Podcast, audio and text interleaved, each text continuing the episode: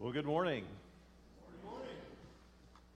Well, we started our service off with a fishing video for a fishing club where no one goes fishing. And we, right before the message today, we see a man with a canoe that stopped before he gets to the, I guess, the waterfall or rough waters and warning sign, don't pass here. And he didn't stop the other guy from going. Anybody have an idea what we're talking about today? Man, I'd love to talk about fishing. I caught a fish this big. Actually, it was that big. But anyway, no, we're going to talk about fishing for men, evangelism. We've been doing a series called Balance, looking at five key components that comprise a healthy church. And our last one in the series is evangelism. We see all five components in the passage of Acts chapter 2, verses 42 through 47. So let's look at this passage one more time this morning. And they devoted themselves to the apostles' teaching and the fellowship, to the breaking of bread and the prayers. And awe came upon every soul, and many wonders and signs were being done through the apostles. And all who believed were together and had all things in common. They were selling their possessions and belongings and distributing the proceeds to all as any had need. And day by day, attending the temple together and breaking bread in their homes, they received their food with glad and generous hearts, praising God and having favor with all the people. Then notice, and the Lord added to their number day by day those who were being saved. Right before our text, Peter preached a tremendous message about Jesus Christ.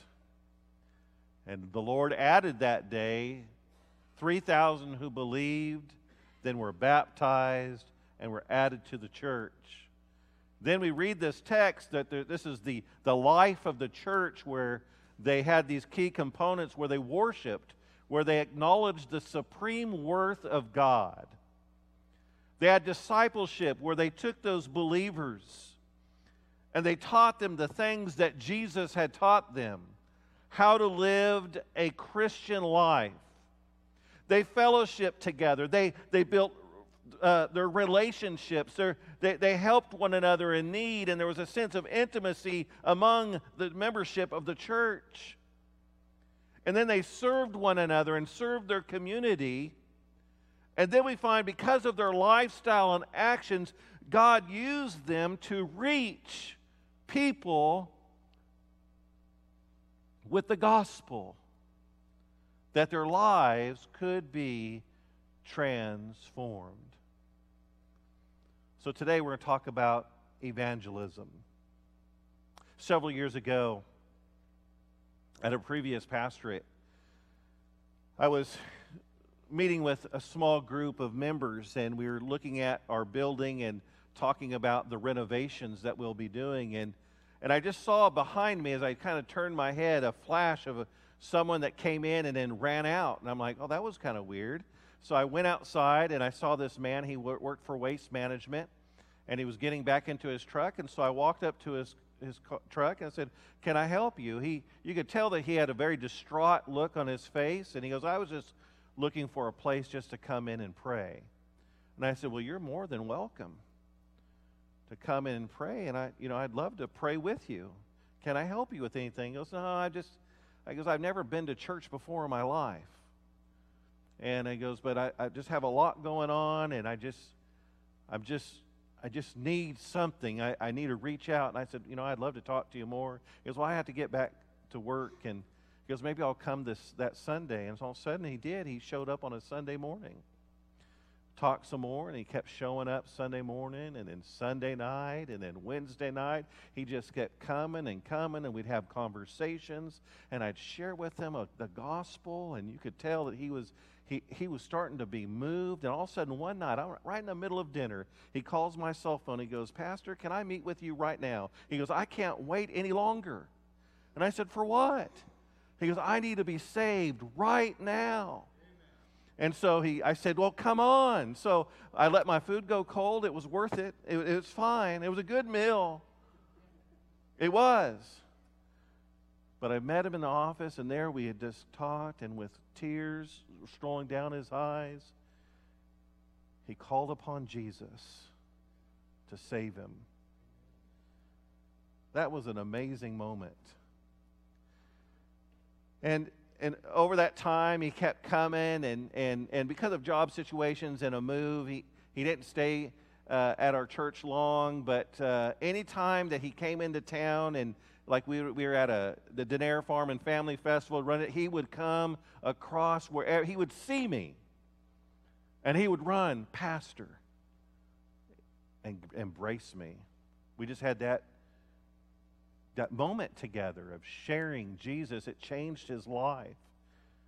And he never forgot. Isn't it wonderful that we can cherish such memories? That God would put people in our life where we can share with them the glorious gospel that changes their life forever and knowing and encouraged that when they pass from this life to the next, that they will be in the presence of our Savior. We're talking about evangelism. And normally we use that term in the sense of uh, we hear, oh, we're going to have an evangelism program or an evangelism event. And I want you to think about the thought of evangelism, but most importantly, let's just go ahead and ask the question is what is evangelism? We find in the scriptures its definition. Hey, I have to apologize to you. My, my editors, including myself, missed something. And it bothered me when I looked at it this morning that when it says it's apostrophe S, that apostrophe, that, that, that's not the apostrophe you think you see. It's not there. All you Star Wars people will understand that. But it's there, but it's not supposed to be. Let's talk about its definition evangelism. It is a transliteration of the Greek word euangelizo, meaning to proclaim good news. That word might look a little familiar. The EU is a prefix that means well or good. And angelizo, which is where we get our word angel from, or messenger, right? It's a, it's a proclamation of good news. I mean, how many of us love to share good news? I tell you what, the home builders class, they just keep having babies. And we haven't even studied the Song of Solomon yet. I mean, they're, they're just they're, they're, they're multiplying our church by you know internally, and that's good. That's a good thing. I love to hear you know, eh, you know, pastor they're going to announce, I'm pregnant. That's awesome. I love to hear that. That's good news, right? You hear birth, you know, hey, the birth of a child. Uh, that, that's wonderful news. People share other things, you know, life events, you know, getting a promotion. You know, it's good news. Uh, you know, people love, you know, on Facebook to, you know, promote their, you know, I bought a new car. You know, they always share things. You know, they share like exciting things, good things, and and uh, but you know what the best thing is? The gospel. The gospel. And we should be excited to share it because it is the best news ever. I think that's in a song. But let's look at its content. Paul said in 1 Corinthians 15, the Corinthians were being challenged whether the resurrection happened or not. And Paul reminded them what was contained within the gospel and what was preached to them. He says, Now I would remind you, brothers, of the gospel I preached to you, which you received, in which you stand, and by which you are being saved, if you hold fast to the word I preached to you, unless you've believed in vain. Now notice this. For I delivered you to you as of first importance what I also received, that Christ died for our sins. Amen? In accordance with the scriptures that he was buried and that he was raised on the third day in accordance with the scriptures. You ha- if you're going to have a death of Jesus, you have to have the resurrection. and that he appeared to Cephas, then to the twelve, then he appeared to more than 500 brothers at one time, most of whom are still alive, though some of, some of them have fallen asleep. You see, the contents of the gospel is yes, Jesus came into the world for a specific purpose. He was born miraculously, manifesting God in the flesh who was the perfect man and fully God, to die on a cross for people like us, sinners, corrupted, unrighteous, us. He took upon himself our sin. He died and he was buried. And this is where hope comes in. Death and grave could not hold him. By great power, he was resurrected, and he lives today. And by his resurrection, we have a hope of a better tomorrow. We have a hope in heaven which, which is more glorious than I think we could ever fathom. That when we accept Jesus as our Savior, we can stand in His presence for all eternity. It's a perfect place. Would you like a place that says there's no more tears, no more pain, no more suffering? That's heaven. Now we have a long life to live ahead of us. Yesterday, Basil and June Shoptaw and myself attended the funeral service of Sharon Williams' father. 99 years old, long, long time lived. He was a, a faithful member of a Baptist church in Little Rock, and let me tell you, they knew how to celebrate his life. You know, the pastor said, he, he talked about it, he goes, Man, I, I'm glad I'm not doing a funeral for a 25 year old or an 18 year old but a 99 year old. It was a time of celebration, a life well lived, and obviously made an impact by the crowd that was there uh, and what was shared, impacted a lot of people. But what, what was the difference in his life? Jesus. Jesus worked in him and through him, and we can take comfort that because he knew Christ, He is well and whole, pain free indeed in his presence. That's what the gospel will do because he understood that Jesus died for his sins and was raised. That gives us hope of eternal life. The gospel. But its purpose, Paul shared, for I'm not ashamed of the gospel, for it is the power of God for salvation to everyone who believes, to the Jew first, and also to the Greek, the gospel message purpose is to save mankind. We can't save anybody. It is the gospel that has the power, the ability to save. Do you realize that we're just vessels, instruments for God's use to carry that wonderful message that has power? that can change a life forever. That's its purpose. So when we talk about evangelism, evangelism is the proclamation of the death, burial, and resurrection of Jesus Christ for the purpose that men might be saved. Saved from what? Their penalty of sin and death and eternal separation from God. I think that is a message worth sharing. But how many of us are like that man on the bank that looked at the sign and says, I better get off here and then let someone else just pass on by? I'm afraid that story is too true too many times in this life.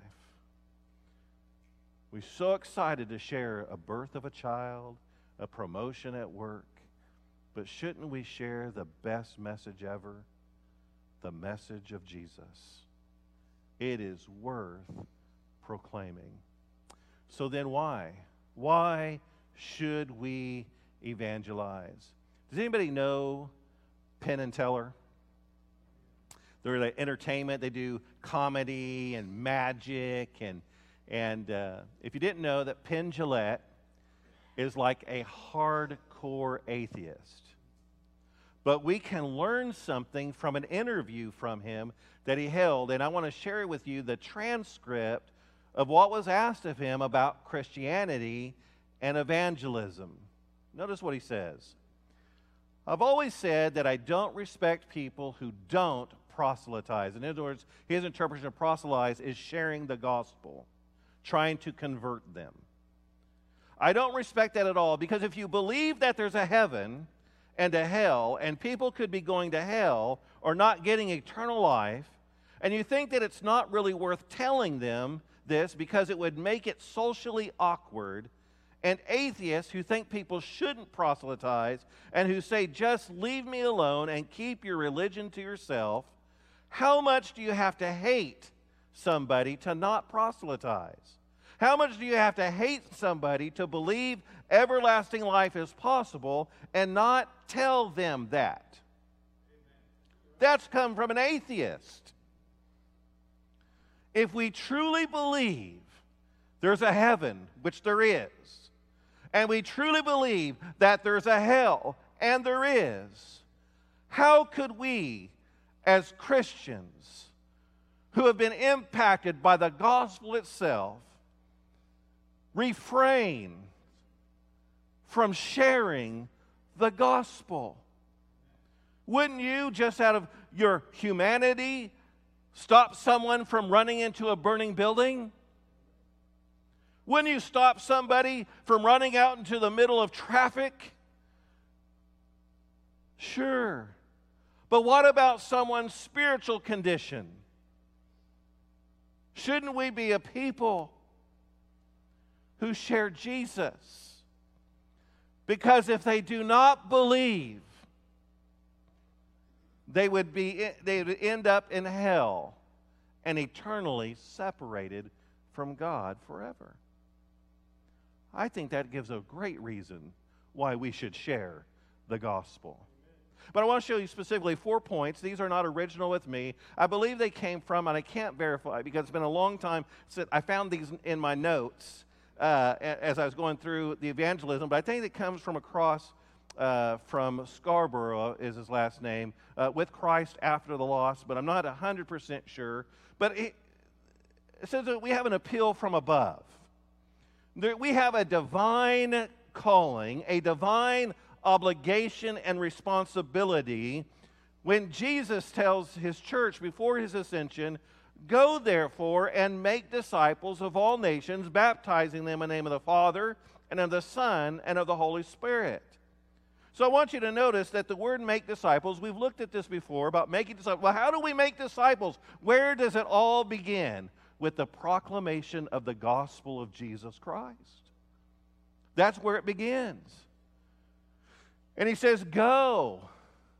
Now, some want to debate whether this is a command or, uh, you know, as you are going. I'll say, I'll use Pastor Lynn's phrase, yes. Yes. As we're going, we should be making disciples. I don't know, I ran into many of you in Walmart. That's where I do my best visitation, right in Walmart. Uh, some of us will go to the restaurant. You go share that someone's been there to leave one of our faith NLR pins. I love to see those. Um, we go to places all the time. Do you realize that wherever we go, that we have to opportunities to share the gospel? And it is our divine obligation responsibility to share Jesus. So there's an appeal from above. But there's an appeal from beneath. Jesus shared about the rich man and Lazarus. Lazarus was a poor man full of sores and sick and neglected by society. And there was a rich man who just, he just, who just lived lavishly, but did not know the Lord. And this rich man died, and he found his place, and place, uh, he was in hell. And if you read the context, Jesus used two words for torment in that context. And if you really study those two words out, this man was suffering not just physically, he was suffering emotionally, mentally, every aspect of suffering you can imagine he was facing. And so much so, he just wanted this pain to be quenched, some sense of relief. And as he asked Father Abraham, there's a great gulf fixed in the paradise. And Abraham, he looked over, and Father Abraham was there, and he said, Look, for I have five brothers. Send somebody so that they may not they may warn them lest they also come into this place of torment. Oh if the countless people who died without christ could talk today from hell what would they tell us? Share jesus oh the life full of regret they would tell us tell my family tell my friends to trust Jesus. So we have this appeal from beneath. Well, there's an appeal from within. I love the Apostle Paul's writings. For Christ's love compels us. King James says, constrains us. Because we are convinced that one died for all and therefore all died.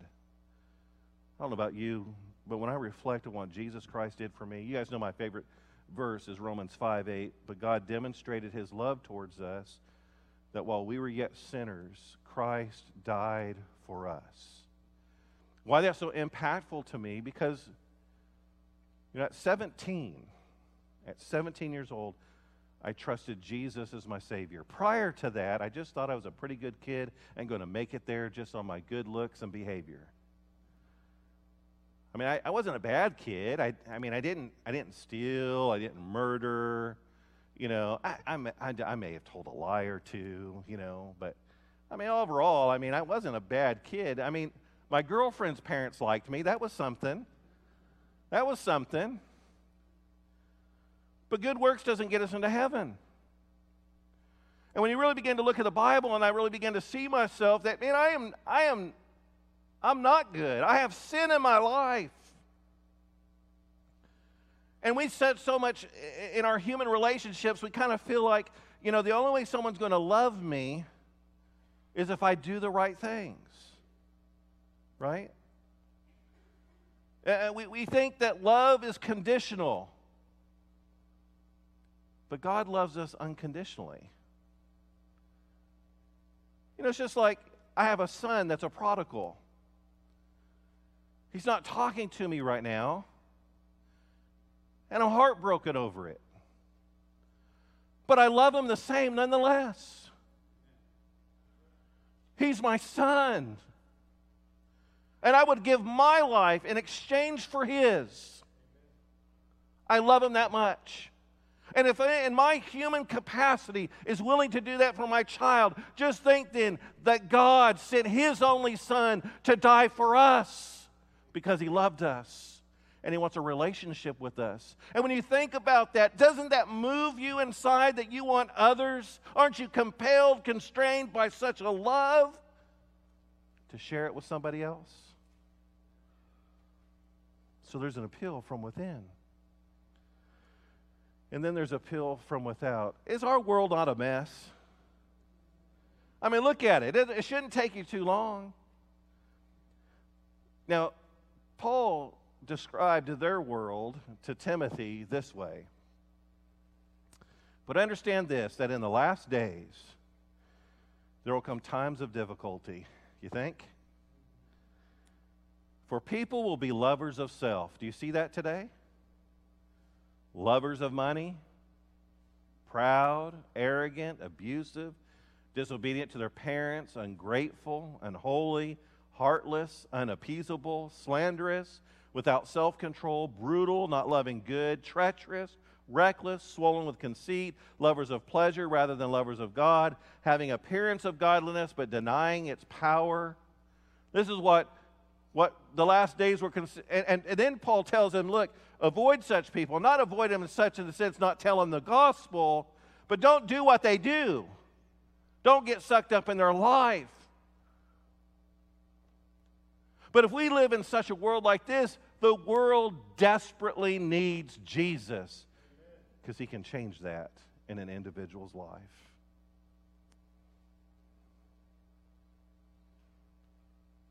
So we have all these appeals from above, from beneath, from within, and from without. I hope you see that we should be a people sharing the gospel to the world. You might saying, well, how? How do I evangelize? How do I share the gospel? Sometimes we, we simply put, well, as a church, we'll just have an event, fall festival, um, vacation Bible school, and all those are wonderful, by the way. Really, they really are. There was a time in a previous pastorate where door knocking was popular. You guys remember door knocking? I lived in a town of just a little bit less than 5,000. And uh, we said, you know, we're going to get serious about reaching our neighborhood. So we went knocked on every single door in our in our thing. And you know what? We hit one time that town three times over in one year. You know what the people started telling us? Didn't you just come by? We know where you're at. You know, so what that, what that told me then is either we're, we're, we're, there's a fine line between trying to be faithful and sharing the gospel and being annoying.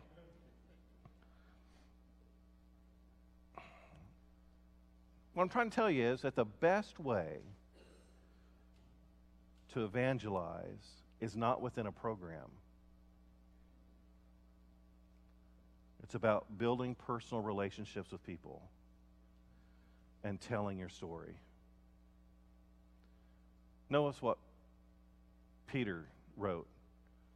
He said, But in your hearts honor Christ the Lord as holy. That's where it begins. Regarding Christ holy in our hearts. Being prepared to make a defense or an answer to anyone who asks for you a reason of the hope that is in you. Has anyone ever asked you, you're different? I remember when I went to uh, the military, you can imagine, you know, uh, the nice verbiage that military men use. And they noticed something different me. I didn't swear like the rest of them. Do you know that caught their attention? I didn't have to, like, they just asked, well, why? And I would just tell them. I said, because Jesus kind of cleaned me up in that area of life. And here's what he did for me. Yet do it with gentleness and respect. We, we share this in our Exploring Church membership class, and Pastor Aaron has this point, and he shares a scripture where Jesus and his disciples went across the Sea of Galilee into the Decapolis, uh, filled with Gentiles, and there was that, that, that really deranged man that was possessed by demons and uh, you know living among the tombs and jesus heals him and that, that demon wanted to that demon possessed man that now is free wanted to follow jesus. But you know what jesus told him? No you stay and go back to your family and tell them what good things god has done for you. What's your story? How did Jesus change your life? Again, mine was I was 17 years old. I was I was not raised in church, but I was influenced by family, grandparents who would take me to church from time to time with them. But uh, I was 17 years old. I came to a time I was kind of depressed. Um, I thought I knew what love was, you know, like you know, like 17 year olds, you know, knew what love is. I broke up with my girlfriend. I was oh, I was, I was devastated, right? I broke up with her though, I, I, but I was heartbroken over it. And my best friend said, Hey, why don't you come to church with me? There's pretty girls there. You see, you see, where my mind was? Yeah. So I went. That's where I met my wife, Jenny, and uh, I'm thankful for her. But I didn't go there intentionally just to meet Jesus. I kind of thought I already kind of knew him, but I never really heard the gospel. And so I, I, I, sat there in that church and I'd go to Sunday school, I'd go to worship, and I just began to notice there was a difference uh, in that church than what I've experienced anywhere else. And I decided that I'm actually going to listen to the pastor because before it was like Charlie Brown, right? But I decided to listen. And the things that I began to hear, I haven't heard before. And so a week went by and another week, and man, the Lord just got a hold of me, began to work in my heart. I, I, I, I was confused, but I knew that I needed something. I just didn't know exactly what it was, and I was being convicted, and I like I, I need some clarification. So one Sunday morning, I think our pastor was talking about the inspiration of scriptures at that time. But I just remember I was just in the time of invitation, at the end of the service, music was playing, people were responding to the message. I was locked in, and my best friend looked over at me and goes, You need to go talk to the pastor? I said, I think so.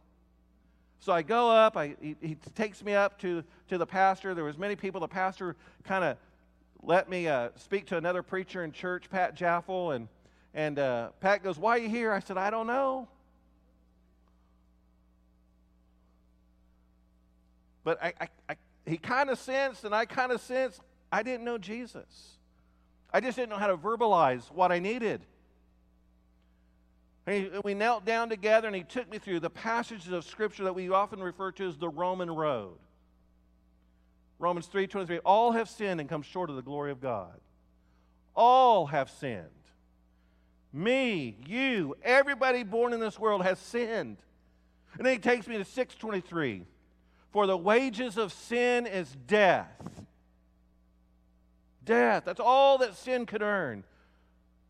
But the perfect gift that God gives us is through Jesus Christ, our Lord. But God demonstrated his love towards us. Though while we were yet sinners, Christ died for us. And if we believe in our hearts that Christ died and was raised again, and we call to him for salvation, he would. And at that very moment, in that, that, that, that the steps of the, of the stage, the altar area, I gave my life to Christ because I understood what he did for me, and without him, I was lost. I trusted Jesus. That's my story. But your story may have some similar elements, but it's your story, it's different. And you realize that in telling your story, that you could reach people that I can't. Our stories connect with people differently. Some people have come out of drug addiction. I, have never lived that life. It, it would probably be kind of difficult for me, I can share my story. Not that God can't use it, but boy, there could be a connection there. Like, man, I understand where you are. It, it could be other things. Your story might be different. Tell your story. You don't need to be a theologian. You know how God transformed your life. Just tell somebody. Tell your story to friends, to family. Maybe the old lady that I first met at Kroger when I moved back to Arkansas, that I went there, she told me her whole life story and invited me over for Christmas dinner. People in the South are so friendly. But tell your story. You see, I think when we look at what evangelism, what we term evangelism, and the proclaiming of the gospel. And we see the reasons why we should share. And if we could simply tell our story, I think Paul summarized it so much in Romans chapter 1 with three I am statements. I hope this is your heart because it is mine. I want you to notice that Paul said, first of all, in Romans chapter 1, verse 14, that I am under obligation both to the Greeks and to the barbarians, both to the wise and to the foolish. Paul felt a deep sense of responsibility as a child of God, as an apostle of Christ, that he was indebted to humanity. That to no matter who he came to, to contact with, whether they were brilliant whether they had no education, where they were the wild man, the barbarians, or the civilized, the cultured. It didn't matter. The responsibility was the same to share Jesus. He goes on, so I am eager to preach the gospel to you also who are in Rome. There was a readiness, an eagerness. To, if I told you right now, hey, tomorrow, you're coming to Maui with me. How ready would you be? How eager would you be? I think you guys would be very eager. Do we have that same passion about preaching and sharing the gospel? I know it could be a fearful thing talking to people about Jesus.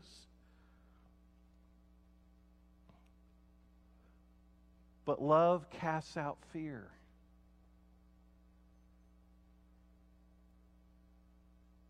And are we waiting and eager, waiting for opportunities? Are we praying for opportunities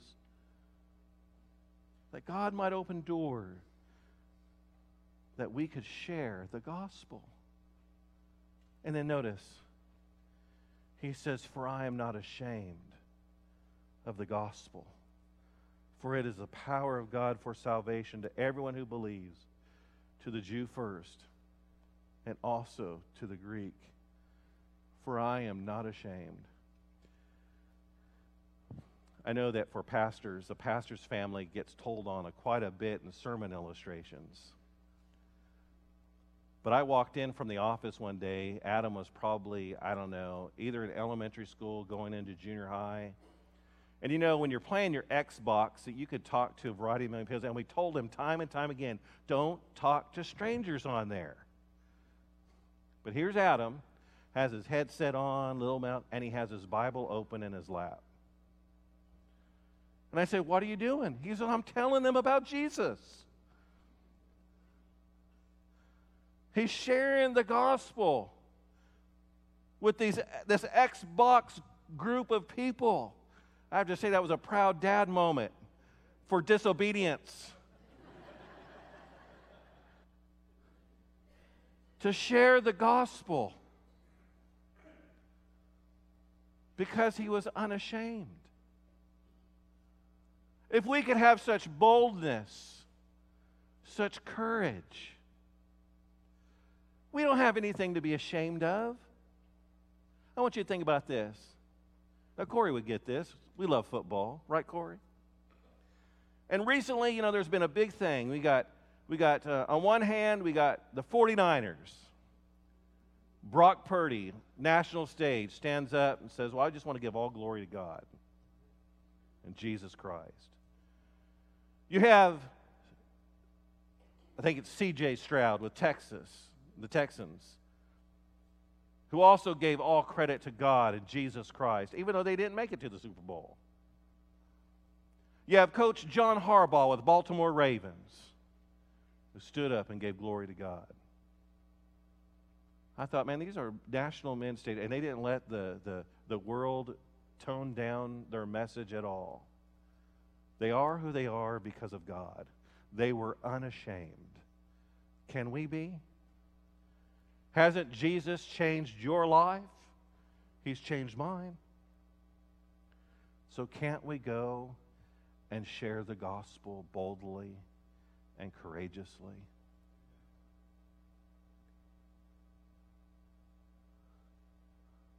I'm under obligation. I'm so eager and I'm not ashamed. I'm going to go out and I'm going to tell my story. Because when I tell my story, it's going to be about Jesus and how he saved me. Are you willing to share yours? Because I can tell you this a healthy church is a church who tells their story. It's about Jesus, and he transforms lives. Are you willing to share your story? Will you stand with me this morning? Maybe you're here. Well, you are here. Not maybe. You are here. That's just preacher speak, you know, makes it sound good. But you are here. I look across this room, many of you have wonderful testimonies how Jesus Christ has changed your life and saved you. I just want to ask you one simple question Will you go share it? Will you go share it? That means you have to leave beyond these four walls of this building, going into a world.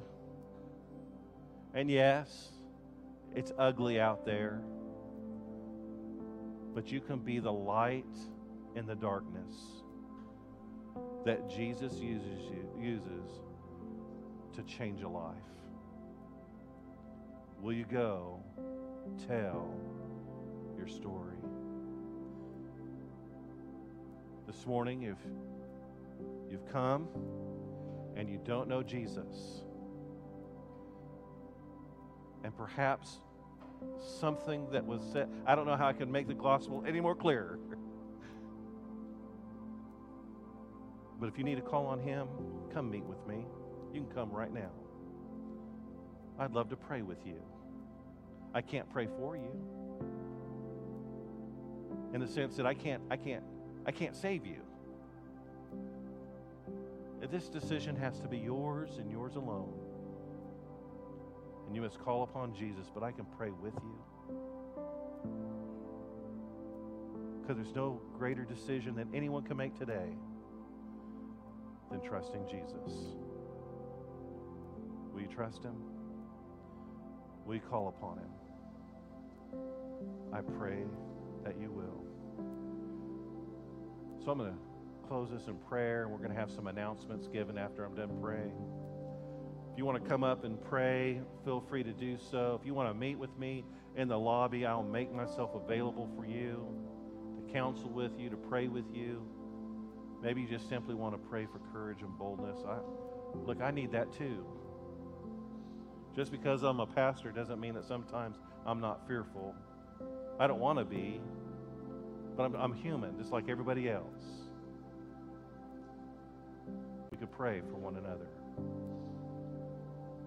So let's pray. Our Father, Almighty God, you've expressed your great love towards us by the giving of your Son, Jesus Christ, upon a cross to save us, sinners. And Father, I pray that each of us in this room, at the sound of my voice, all who hear will take upon themselves to tell their story Have you changed their life. That they could share the gospel with family and friends, neighbors, maybe even a stranger at a Walmart. Father, I pray that you'll give us courage and boldness. That, Father, you'll fill us with passion and compassion that, Father, that we would be bold in sharing the glorious gospel of Jesus Christ. And Father, may us be faithful. We know you are faithful, and you're still working in the hearts and lives of people. And we pray for those that we do share our story with. We pray for their salvation. Father, we pray that all that we do will give you honor and glory. For it's in Jesus' name we pray. Amen.